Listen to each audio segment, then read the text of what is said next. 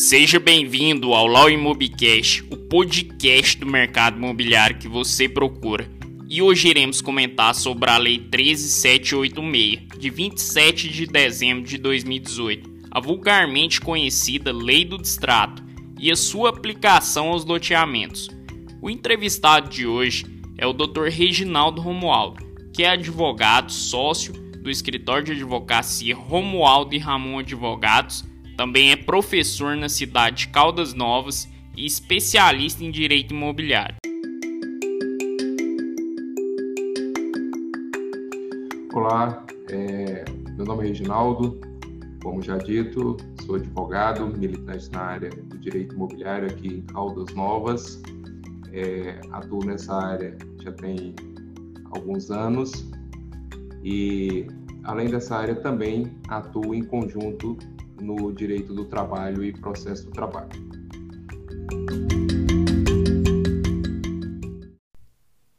Reginaldo, vou começar com a primeira pergunta, pedindo para você falar um pouco sobre o contexto que essa lei foi criada e qual foi o objetivo dela.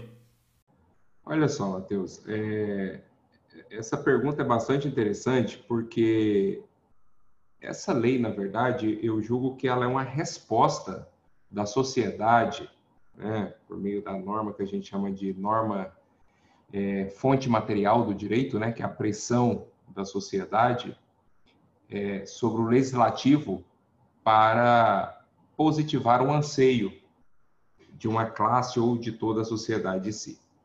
E ela veio como resposta ao que nós chamamos de ativismo judicial.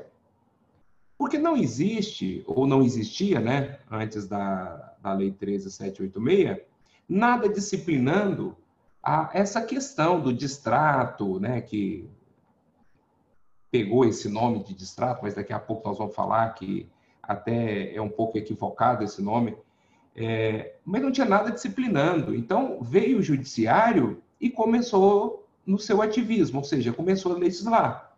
Tinha juiz que achava que 10% estava bom para reter, o resto tinha que devolver corrigido.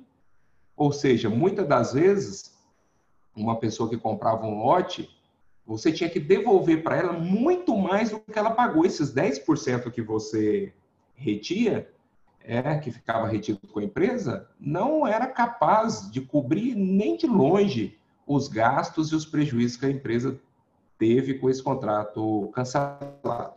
Então, o STJ... ele tinha um posicionamento dessa retenção de 10% a 25%, mas era raro os casos dele aceitar mais de 10%. A maioria dos juízes era 10%, 10%, 10%. E isso, né, repito, criou-se uma pressão sobre o legislativo para positivar, para legislar sobre esse assunto. E veio a Lei 13.786, na visão de muitos, até um pouco pesada. A resposta... segundo a visão de muitos doutrinadores, foi até exagerada, porque agora ficou bem complicado para o adquirente que compra um lote e não cumpre com o contrato até o final. Então, em suma, essa lei veio como uma resposta a esse ativismo judicial. Com esta lei que foi criada em 2018, como que vai ficar aqueles contratos firmados anteriormente e quem tem ações em andamento antes da lei pode se beneficiar de alguma forma? Matheus, vamos lá. Vamos trazer aqui dois pontos. O que já tem ação, eu opinião pessoal, vejo que não e opinião de todos também que não se aplica a ela. Tá? Por quê?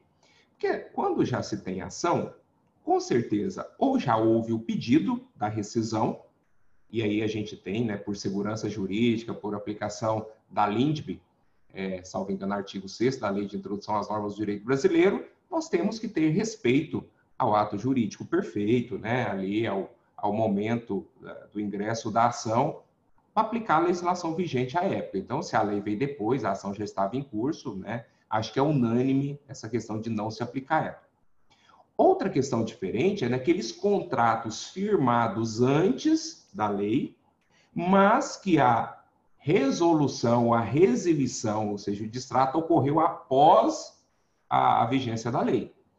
Aí, nesses casos, a minha opinião pessoal é que deve se aplicar, porque a lei, vamos assim, fazer uma analogia com o direito tributário, o fato gerador, onde ela vai incidir, é na rescisão, né? Que rescisão é um gênero que cabe resilição, resolução e etc. Então, se no momento da rescisão foi após a vigência da lei, então aplica-se ela. No entanto, ressalvo aqui que esse meu entendimento, ele é minoritário. O entendimento majoritário aí é de que não. O STJ, inclusive, já teve a oportunidade de falar sobre isso e ele se posicionou que nos contratos pretéritos à lei, ela não se aplica. Então, aplicaria somente aos contratos firmados após a vigência da lei, ou seja, após dezembro de 2018. Reginaldo, o que a lei do distrato trouxe que permite que seja deduzido, no caso de rescisão ali do contrato de aquisição de um lote, se essa culpa for do comprador? E nós sabemos ali da questão da fruição, que eu quero até que você explique um pouco. E se existe a possibilidade do adquirente ficar com um saldo devedor além do que ele já pagou? Matheus, eu vou até arriscar dizer aqui que acho que 90% dos casos, a partir da aplicação dessa lei, se for fazer a conta de acordo com o artigo 32A da lei, né? Porque o artigo 32A, na verdade, é o da Lei 6.766, que foi alterada pela Lei 13.786. Se eu for fazer o cálculo de acordo com esse dispositivo legal, eu vou te falar que, na maioria dos casos, vai ficar com saldo negativo. Por quê? Voltando ao início da sua pergunta, o que a Lei do Distrato permite descontar, permite reter desse adquirente que não cumpriu com suas obrigações, ou seja, que restou imóvel, que restou inadimplente com o contrato, né? É o que nós chamamos de resolução do contrato. Então, imagina só que o adquirente lá adquiriu um lote, pagou lá um ano e parou de pagar. Então, ocorreu a resolução. Então, o que a lei fala que eu posso reter, descontar do valor que esse adquirente pagou para o loteamento, né, para o loteador? Então, primeiro, eu posso descontar dele todo o montante que foi pago a título de comissão, né, de corretagem. Então, isso aí agora está pacífico. Então, imagina só que no lote lá de 100 mil, ele pagou lá 5 mil de corretagem. Então, esses 5 mil eu já coloco na conta, deduzindo do que ele pagou para o loteador. Isso, inclusive, era admitido antes, porque esse valor nem vai para o loteador, ele vai para o corretor ou para a imobiliária. Além disso, eu posso cobrar uma cláusula penal, ou seja, uma multa limitada ao valor de 10% do contrato, do valor atualizado do contrato. Então, nesse exemplo nosso, o contrato de 100 mil, 10 mil reais de multa é o limite que eu posso cobrar, né? E eu vou ser bem sincero, todos os loteadores vão colocar essa multa no seu percentual máximo de 10%. Além disso, o que eu posso reter também? Todos aqueles encargos moratórios relativos às prestações em atrasos que foram pagos pelo adquirente. Então, imagine que desse exemplo nosso, dessas 10 parcelas que o adquirente pagou, ele pagou lá 5 em atraso, então incidiu juro, incidiu multa, incidiu eventuais honorários advocatícios de cobrança. Então, tudo isso vai ser retido, tá? Então, todos esses encargos moratórios serão também retidos. Além disso, IPTU, eventual IPTU que ele pagou, né? Então, todos os impostos sobre aquele imóvel que ele adquiriu também vai poder se reter esses valores. E, por fim, ainda tem a fruição. O que é a fruição? É como se fosse um aluguel, certo? Sobre aquele terreno. Porque quando o adquirente compra, geralmente ele já recebe a posse do imóvel. Então, nesse período que o imóvel ficou com ele, né, na posse dele, eu posso cobrar o equivalente até 0,75% ao mês, desde a transmissão da posse até a restituição do lote ao loteador. Então, veja só, são muitas deduções. Só essa fruição, fazendo uma conta muito rápida aqui, se você pega um imóvel de 100 mil reais parcelado em 200 vezes, um exemplo, a parcela que a pessoa vai pagar por mês é de 500 reais, certo? Se você pega esse mesmo 100 mil reais e verifica a fruição mensal de 0,75, vai dar 750 por mês. Ou seja, nem o que ele paga por mês de prestação cobre nem mesmo a fruição. Então, por aí você percebe que, na maioria das vezes, repito, o cálculo de restituição vai dar negativo. Você falou aí que, na prática, a maioria dos casos fica com saldo devedor. E, para deixar a explicação mais clara, o que o adquirente tem direito caso ele dê causa à rescisão do contrato? Se ele der causa à rescisão, se eventualmente sobrar algum valor a restituir, ele tem direito a essa restituição. Obviamente, com correção, conforme determina a lei, né, com correção monetária pelo índice estabelecido do contrato. E uma coisa bem interessante que a lei também diz é que o seguinte, qual o prazo que o loteador tem para devolver esse eventual valor para o adquirente? Se você for lá no artigo 32A, parágrafo 1º, primeiro detalhe, ela vai falar o seguinte, loteador, você pode devolver esse valor em até 12 vezes. Olha só, então eu já posso parcelar esse valor em até 12 vezes. Mas quando que eu vou começar a pagar a primeira parcela? Aí vai depender. Se o loteamento ainda estiver com obras em andamento, 180 dias após o previsto de conclusão de obra. Então, imagina só que o meu contrato lá está prevista a obra para 2021, janeiro de 2021. Então, só 6 meses, ou seja, 180 dias após, é que eu vou pagar a primeira parcela. Segunda hipótese, se o loteamento já estiver com as obras concluídas, aí essas 12 parcelas, eu posso começar a pagar ela com a carência de 12 meses após formalizar a rescisão contratual. Então, isso aí acaba dando um fôlego para o loteador também. Porque antes, repito, o ativismo judicial era retém só 10%, corrige, aplica juro e devolve de uma vez só à vista. Então, muitas das vezes, o loteador acabava não suportando tantas devoluções. Qual seria o momento que o loteador ou o adquirente vai poder pedir a resilição unilateral ou a resolução do contrato? Olha só, vamos separar aqui dois conceitos primeiro. A resilição unilateral ou a resolução do contrato.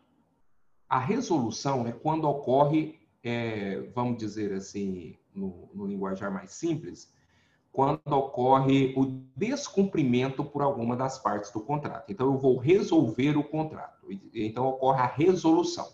Então, quando que pode o loteador ou adquirente pedir a resolução? Quando houver descumprimento daquelas obrigações assumidas no contrato, no negócio jurídico, por uma ou por outra das partes. Exemplo, adquirente deixou de pagar o lote. Eu posso requerer, né, a resolução, posso considerar resolvido o contrato. De outro lado, se o loteador não entrega no prazo pactuado as obras de infraestrutura, não cumpriu também o contrato. Então, pode o adquirente, nesse caso, considerar em desfavor do loteador a resolução do contrato. Agora, a resilição, que é o chamado distrato, né, que o pessoal coloca ambos como sinônimos, a resilição do contrato, lá no artigo 473 do Código Civil, fala que a resilição unilateral, nos casos em que a lei expressa ou implicitamente o permita, opera mediante denúncia. No entanto, eu entendo, com todo respeito a quem diverge da minha opinião, que no caso de loteamento, não se pode dar a resilição unilateral. Não é permitido. Ou seja, se não houver descumprimento de nenhuma das partes das obrigações assumidas pelas respectivas partes, que é o caso de resolução, não pode uma parte simplesmente virar para... eu não quero mais esse negócio. Olha, onde ficaria a segurança jurídica nisso? Né? Então, eu vejo que a resilição, repito, que é um ato unilateral, não pode se dar nos contratos de loteamento. Aí você pode me indagar, Reginaldo, mas onde está a base para isso? Onde está a base para dizer que esse não pode? A base está no artigo 25 da Lei 6.766. Lá fala que são irretratáveis os compromissos de compra e venda. Ou seja, um pacto irretratável. Só vai ser possível a resilição, ou seja, o distrato, ou seja, uma parte chega para outra, né? E fala, olha, eu não consigo mais pagar o lote, olha, eu não vou dar conta de cumprir mais. Vamos fazer o distrato? Vamos. Ambas as partes concordaram? Aí sim, surge o contrato. No entanto, esse ponto de vista meu, ele não é muito adotado na jurisprudência pátria. Você percebe pelos julgados dos tribunais, principalmente quando se aplica o Código de Defesa do Consumidor, que a justiça entende que é legal o adquirente simplesmente virar e falar, olha, eu não quero mais esse imóvel, esse lote, e a justiça, alguns julgados aí, tem concedido esse direito unilateral ao adquirente do imóvel. Reginaldo, no meu entendimento, essa lei ela trouxe um equilíbrio. E, na sua concepção, quem que se beneficiou mais com ela? Matheus, eu vejo que é a sociedade. Tá? Eu sou, às vezes, até muito, talvez até criticado, mas eu sou muito positivista, eu sou muito do pacta sunt servanda, eu sou muito do que o que foi pactuado deve ser cumprido, eu sou muito daquele que ninguém é obrigado a combinar, a pactuar, a firmar nada. Mas a partir do momento que firma, que pactua, é obrigado a cumprir. E, desculpa a expressão, mas o Brasil está, né, na verdade, ainda a farra do boi. Então, a pessoa simplesmente comprava um imóvel, do nada, eu não quero mais. Então agora a empresa vai me devolver. Eu já fiz cálculos, Matheus. Era muito mais vantajoso você comprar um lote, certo? Pagar as prestações do lote, o dia que você não fizesse mais, você pedia a restituição, você ganhava mais dinheiro que se aplicasse o dinheiro na poupança. Ainda que com a retenção de 10%. Olha o absurdo. Ou seja, então, eu vejo que a sociedade toda ganhou com essa legislação. E, óbvio, ela beneficiou sobremaneira o lado dos loteadores, dos construtores, dos incorporadores, até porque foi uma resposta a esse ativismo judicial. Mas isso traz segurança jurídica. A pessoa, agora, ela vai ter que pensar 2, 3, 4, 5 vezes antes de assinar um contrato. Porque aquele negócio tem que ser um negócio sólido. Nós não podemos viver nessa sociedade onde tudo que se pactua pode ser quebrado. Né? O que tem que ter intervenção do Estado é uma exceção. É a exceção da exceção e não a regra, e tinha virado regra. Então, todo momento você se depara com ações do Poder Judiciário pedindo a resilição unilateral e o Poder Judiciário concedendo. Onde fica aí a vida financeira, os gastos que teve aí o loteador, a incorporadora? Então, eu vejo que a sociedade ganhou como um todo. Né? Logicamente, beneficiou o lado das empresas, das construtoras, das incorporadoras, mas vai criar um senso de responsabilidade maior na sociedade, na população, no consumidor, no adquirente. Para evitar essa multa compensatória, o adquirente ele vai poder ceder esse contrato que ele fez em compra de um lote para um terceiro? Como que funciona isso? Pode, Matheus. Na verdade, deve, né? Na verdade, é o que mais ocorre.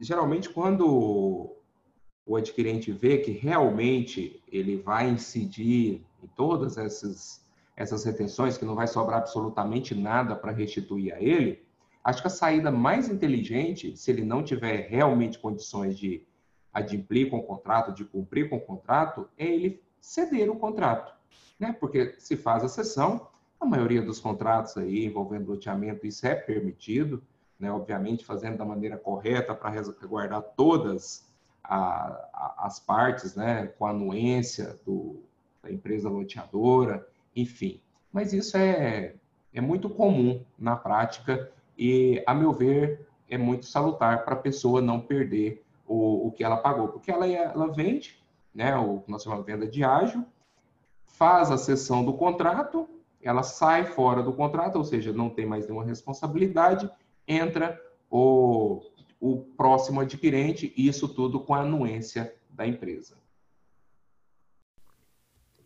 Em relação ao quadro resumo que a lei trouxe, ele se aplica também aos loteamentos? Explica um pouco sobre o quadro resumo para o pessoal entender. Sim. A Lei 13.786, ela alterou tanto, né, repito, a Lei das Incorporações Imobiliárias, a 4591, e alterou também a Lei dos Loteamentos, que é a 6766 de 79. E isso foi expresso em ambas as leis, essas alterações. Então, se você for lá no artigo 26A da Lei 6766, que foi alterada pela Lei 13.786, que é a Lei do Distrato, vai constar expressamente lá que o contrato de compra e venda, de cessão, enfim, deverá ter o quadro resumo. E lá nela traz tudo o que tem que ter no quadro resumo. Não vou citar todos aqui, mas a título de exemplo. Olha, o que a pessoa está pagando pelo total do imóvel? Desse valor, o que é corretagem, né? O que ele está pagando de corretagem? Até porque isso é muito importante para lá na frente, quando tiver a retenção lá, né, a dedução, o desconto da corretagem, já está informado no quadro resumo, já está informado no contrato. Então, olha lá, R$10.000 de corretagem, né? Então, é para ficar bem claro. A forma de pagamento, os índices de correção, as consequências do desfazimento do contrato, ou seja, o que vai implicar o desfazimento. Aí, obviamente, todos os loteadores colocam lá tudo que pode, né? Daquilo que nós acabamos de falar agorinha, as taxas de juros, prazo da quitação das obrigações, enfim, é realmente um resumo que você tem que fazer ali num quadro inicial do contrato. Isso também se tornou obrigatório a partir de dezembro de 2018 para as empresas que comercializam loteamentos. Fala um pouco agora sobre o direito de arrependimento e se ele vai se aplicar aos loteamentos e qual que é a diferença dele e do distrato. É aquilo que nós discutimos, né? O arrependimento, na verdade, ela é a resilição unilateral. É aquilo, olha, eu não quero mais, me arrependi. Mas a gente vê que, conforme eu argumentei, né, na nossa humilde opinião, que são irretratáveis os compromissos de compra e venda de loteamentos, à luz do artigo 25 da Lei 6766. Então, isso aí é o arrependimento, né? Ah, não quero mais, me arrependi, eu quero acabar com esse contrato, resilição. Distrato de outra banda é, na verdade, a meu sentir, uma composição, um acordo entre as partes. Ou seja, vamos distratar, até porque, remetendo lá novamente ao Código Civil, o artigo 472, lá fala que o distrato se faz da mesma forma exigida para o contrato, né? Então, seria exatamente aquele exemplo que nós demos. Olha, o adquirente chega para o loteador, da empresa loteadora, olha, eu não dou conta mais de pagar, vamos fazer um distrato? Talvez é até vantagem para a loteadora pegar aquele imóvel de volta. Não, vamos fazer, eu vou te devolver tanto, etc. Isso tem que estar previsto lá no contrato, inclusive no quadro resumo. Então, basicamente, essa é a diferença. Um é ato unilateral, o outro é ato bilateral. Reginaldo, chegamos agora na última pergunta. Existe uma diferença entre o adquirente comum e o consumidor? Explica para nós um pouco se existe essa diferença e o tratamento que a lei tem entre um e outro? Basicamente, é a incidência ou não do Código de Defesa do Consumidor, né? Vamos lá, vamos tentar aqui de forma bem simples. Se o adquirente não é consumidor, em regra, o equilíbrio das partes, ela é maior, inclusive no âmbito processual, porque subentende-se que as partes estão no mesmo pé de igualdade. Então, ali, eventual cláusula que foi avançada vai ter que ser cumprida e etc. De outro lado, se aplicar o Código de Defesa do Consumidor, que nós sabemos que é uma norma protetiva, e nós sabemos que todas as normas protetivas, ela tem na sua essência a chamada isonomia, né? Ou a igualdade material, que se diz. E a gente sabe que essa igualdade material, ela nos remete lá ao conceito de Aristóteles, que é tratar igualmente os iguais e desigualmente os desiguais na medida de sua desigualdade. Então, aplicando o CDC, eles entendem, né? O CDC entende que as partes são desiguais, ou seja, que o loteador com o adquirente consumidor estão desiguais e, por isso, a lei vai tratar eles de forma desigual para que eles tenham uma igualdade. Fazendo como? Dando, entre aspas, mais vantagem ao consumidor, ao adquirente, inclusive no âmbito processual, com o famoso inversão do ônus da prova, eventuais alegações de cláusulas abusivas, né? Por exemplo, antes da lei do distrato, a gente colocava lá no distrato, por exemplo, uma retenção, uma multa, né, de 25%, de 30%, enfim. Vinha o consumidor, não, isso é abusivo à luz do Código de Defesa do Consumidor, e geralmente era acatada, né? Então, tudo que você elege num contrato, outro exemplo, se o contrato é entre duas pessoas sem incidência do Código de Defesa do Consumidor, se eu colocar uma eleição de foro, ou seja, olha, se der algum problema nesse contrato, onde nós vamos resolver? Olha, vamos resolver no foro de Caldas Novas. Pronto, vai ser resolvido no foro de Caldas Novas. Agora, se incidir o CDC, por exemplo, a pessoa comprou um lote aqui, mas mora em São Paulo. Ele pode propor ação lá. A empresa que tem que se deslocar até o foro de São Paulo para se defender, entendeu? Então, existe uma série de vantagens para o adquirente se em favor dele for aplicado o Código de Defesa do Consumidor.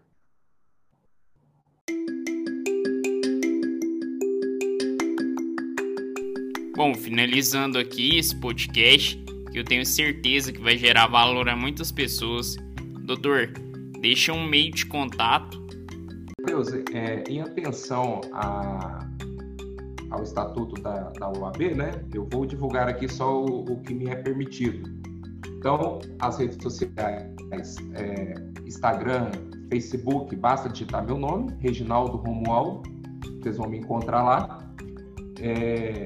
E o e-mail, eu utilizo o e-mail da docência, né? Eu também sou professor. Então, prof.reginaldoromualdo@gmail.com, tá bom? E sempre lá no Instagram, sempre a gente está publicando algum conteúdo jurídico lá voltado ou para a área de direito do trabalho ou para a área do direito imobiliário. Reginaldo, eu quero te agradecer por você ter participado com a gente aqui nesse podcast, por ter aceitado o convite e por estar compartilhando conhecimento para todas as pessoas de forma livre e gratuita. Eu que agradeço. Parabéns aí pelo projeto. Eu acredito que são de iniciativas assim que o Brasil precisa, porque acho que conhecimento, ainda mais nesse formato, atinge um maior número de pessoas e sempre será muito bem-vindo.